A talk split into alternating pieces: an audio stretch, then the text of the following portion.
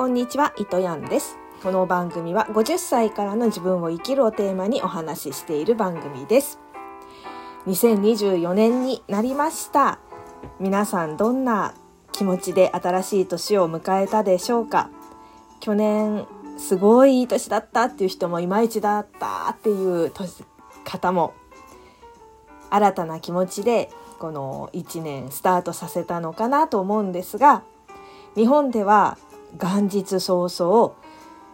北陸の方で大きな地震があったりとか次の日には羽田空港で飛行機同士が衝突して大炎上というねちょっと心がゾワゾワするような事件事故が続いているんですがみんながねそういうあのこの日本どうなっちゃうの？2024年大丈夫みたいな不安でいっぱいでいると不安の周波数になってしまって不安が不安を引き寄せてしまうのであのこんな世界にしたいとかもう見たい世界を見るっていうのがねいいと思いますのでもうルンルンのこんな世界だったらいいなこんな風になりたいなっていうのをこうワクワク想像しながら過ごされるのがいいのかなって思います。と言いつつも今日ちょっとお話ししたいテーマがですね備えよっていうことなんですね。あのまあ、日本ではこういう大震災とかがあってもあのご物の奪い合いとか食べ物をこう急いでこう我先に取るとかっていうことはないじゃないですか今のところねちゃんと給水車が来れば列を作って並ぶし物資が運ばれてくれば列を作って並ぶし取りに行けない人がいれば取りに行ける人がこう行って渡すっていう光景がテレビや何やらでこう報道されるわけですけれどもでもこれって私が思うにえっ、ー、と今起きている状況がとりあえずわかる。まあ一瞬その時点では何なの？どうしたらいいの？って分かんなくても少し時間が経てば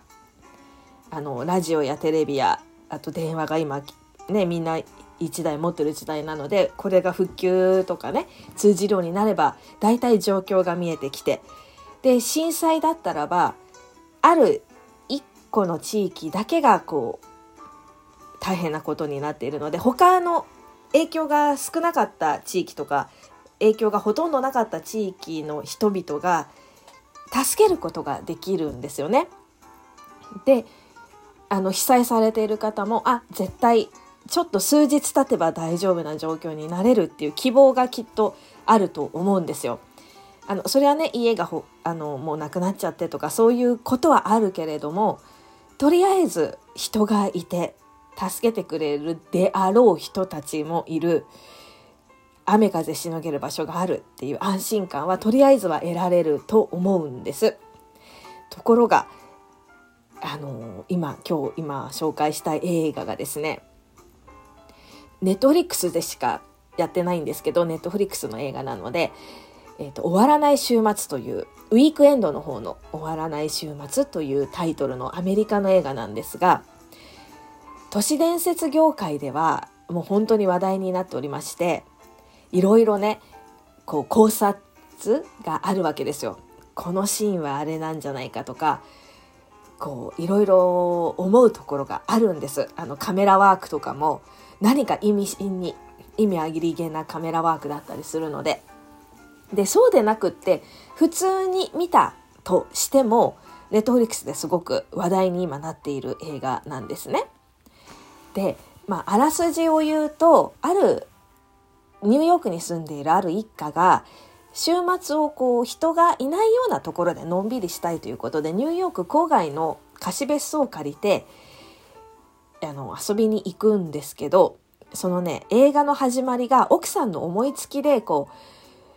うもう私は人が嫌いって言って人がいないところでのんびりしたいって急に思い立ってそのリゾート地にリゾート地っていうか、まあ、別荘地に行くんだけれどもそこからいろんなおかしな出来事が起きるわけ。例えばビーチに行った時に遠くの方に石油タンカーがこう走ってるのが見えるんですよ。であなんか大きいね石油タンカー大きいねなんて言ってたらだんだん近づいてきてあれ？みたいないやでも大丈夫でしょ港に行くんでしょ近くに港があるって言ってたよみたいなだけどどんどんどんどん近づいてきてとうとう砂浜に打ち上げられちゃうんですよであの都市伝説的にはその船の名前とかも気になるところなんですが今は一旦置いといてで家に急いで帰って避難してね今のは何だったんだってあの検索とか調べようとするんだけど電波が通じない電話が通じないテレビが見られないラジオが見られないっていう状況になっちゃうんです。でもう何が起きてるのかわからないって感じなのね。そしたらその晩あの黒人の親子がやってきて申し訳ないけど実はここの家主なんだけど帰れなくなっちゃったから止めてくれないかって来るわけ。で最初はえもうとんでもないやめてくれみたいなおあのなんで知らない人と寝なくちゃいけないのみたいに奥さんはカンカンなんだけどでもあの結局もうほ本当に広いコテージなので一緒に泊まるわけね。でだけどもうその人も何が起きてるのかわからない。情報もない。じゃあ次の日町に行って情報聞いてくるってお父さん出てくんだけど一っ子一人、ま、いないわけよ。そしたら今度船からあ船じゃない空から赤いビラが、ま、ばらまかれるわけ。あの無人の飛行機で。でそういうなんかもうよくわかんないことだらけなんだよね。であの実はこれはあのアメリカの崩壊を描いている映画でサイバー攻撃とかをあの仕掛けてくるわけね。であの内側から崩壊させるわけ内戦っていうのかなだからご近所同士も仲悪くさせるみたいなところが作戦だったりするわけよ。情報遮断するとかもう一切助け合わない自分たちは自分たちで命を守ってくれみたいな状況にするとかっていうそれが作戦なわけ。そうであのそういうのをねうすうす感じ取ってる人っていうのは事前にもう備えてるわけそういうことが起きるであろうことに。で本当に何にも備えてない人にとっては大パニックなわけなんですよ。それでだから私はねこの映画を見終わった時にあ備えよって思ったんです。であのもちろん今も震災が起こるたびにあ備えなきゃって思っていろいろ備えてはいるんだけど水も常にあったりとかあと食べ物もねあの循環しているけど少し多めにあの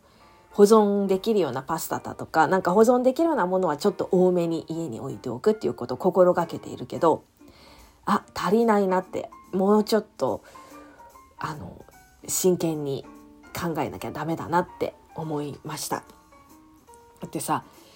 あの、まあ震災の時は助け合いみたいなのがあるけどじゃあ戦争の時ってどうでしたかっていうと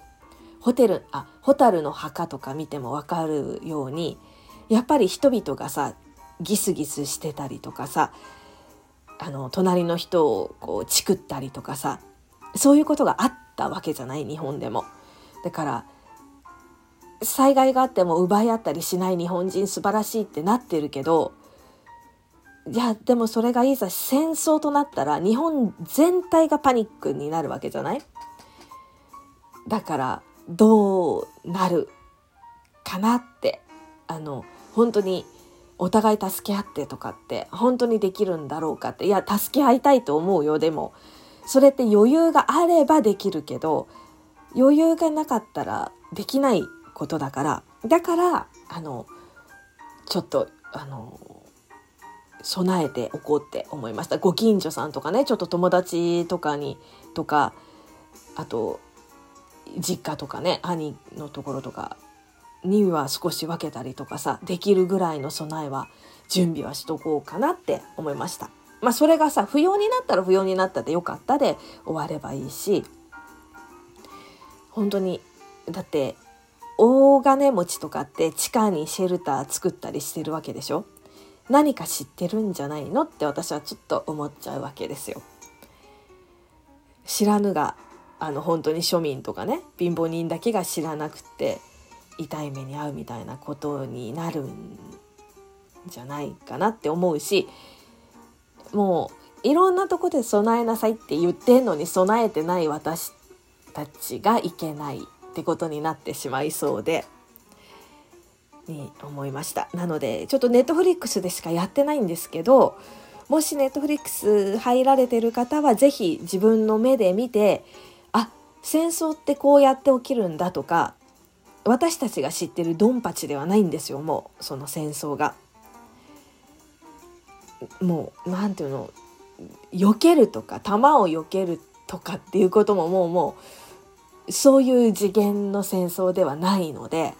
ちょっと頭を切り替えないと今世界で行われてる戦争って見させられてるだけな気がしてもう実際起こったらああじゃないよっていうのをこの映画が教えてくれてるなって思いますので終わらない週末ネットフリックスでしかやってませんがもしよかったら見てみてください。では